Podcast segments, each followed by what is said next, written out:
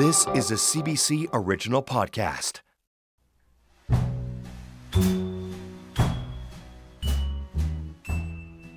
You're listening to Someone Knows Something from CBC Radio. In 1972, five year old Adrien McNaughton vanished while on a fishing trip in eastern Ontario. Documentarian David Ridgen goes back to the small town he grew up in, searching for answers.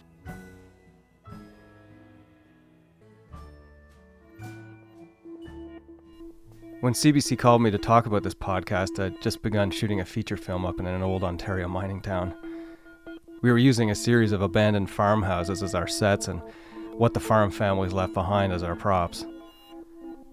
The film's a drama I've written that takes place in this kind of dilapidated future where a group of homeless people stumble through a situation where they have to help someone when they have no means or resources to do it, and in fact, they have no understanding of what the actual situation is until the very end. So, a classic puzzler slash horror, I guess. Without giving it all away, it's a story where a character tries to escape from abductors. They try to liberate themselves and get away from the people who took them, and not end up sprawled in the woods or a ditch or pushed into a fridge or somewhere, a shallow grave.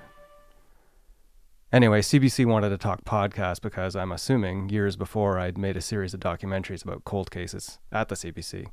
Some of them I made in the US and some in Canada. But they were all haunting and haunted by malicious humans, hard images, crime scenes, aching family members, and boxes and boxes of documents that still line the walls of my Toronto semi detached like a kind of desperate insulation. And in these cases and all the cases I've worked on, obviously none of the victims get away. Any power or life is taken away from them. They never get to see Autumn Light or listen to Dylan or Drake or binge on anything or do anything else involving breathing the fresh air. And being immersed in that as I was, it's hard not to despise humanity, what we can do, how we think, our nature, our selfishness. I hated it. Close to the end of my investigations, when I was at CBC, I'd spontaneously erupt in tears during meetings and I'd have to leave the room. It just came out of nowhere. I'd have crime scene images present themselves suddenly during months of non sleep. The exploded flashlight bits from Wayne Greavette's filthy murder by a coward I'd still like to meet face to face.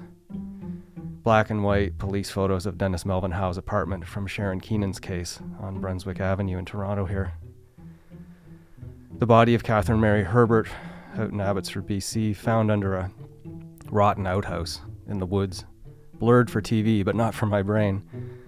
I'd go into full panic mode if my son was a minute later than I expected from school and just stay away from people as much as possible. It's not healthy, I know. And it's just the beginning compared to what families and detectives go through, obviously. But this is me, and it's me you gotta deal with on this. So, being brutally honest, as I'm prone to, getting back into cold cases with a podcast series didn't feel like the best thing for me. Not a no brainer. Come back and do a series, Dave.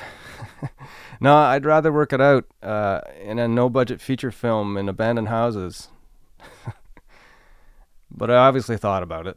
And long story short, before saying yes to this podcast, and CBC was looking for a first season run of several cases, I called every family I've worked with on a cold case and asked them if they thought what we did together was worth anything. Looking through the cases, the documents, photos, talking to people they'd always wanted to talk to. Opening that wound to heal it more was the theory. Throw him in the elevator, he's claustrophobic. I believe that. I believe in that approach. Some of the work led, or I guess helped to lead somewhere, too. Got an indictment and a conviction in a federal U.S. court of a Klansman for a double murder in 1964 Mississippi, a grand jury on another Klan case in Louisiana, uh, arrests of alleged perpetrators in two other cases here in Canada, new information in others. The family got to dig into the muck and grime of places they never thought they could or would. And I'm sure it sucked the pipe for them, and I know it did. But doing nothing, is that better? That was my question. Do or don't.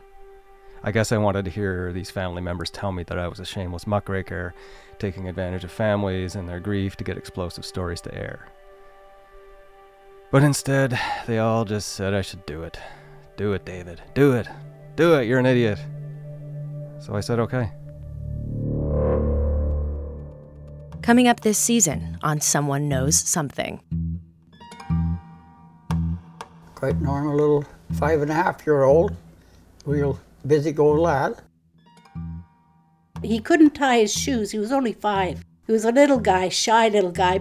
So he would have lost his shoes in that bush. It was very thick. Bad things happen to little boys sometimes. Visit cbc.ca slash SKS to see David's documentary about confronting former Mississippi Klansmen. Subscribe in iTunes or your favorite podcast app. If you like the show, tell your friends. Someone Knows Something is hosted, written, and produced by David Ridgen. The series is also produced by Ashley Walters, Sandra Bartlett, and Steph Kampf. The music is by Bob Wiseman. Stop my love. I will never sleep. Some things here are precious. A memory we keep. I will never stop my love. I will never, never sleep. All I want is an answer for this mystery we keep.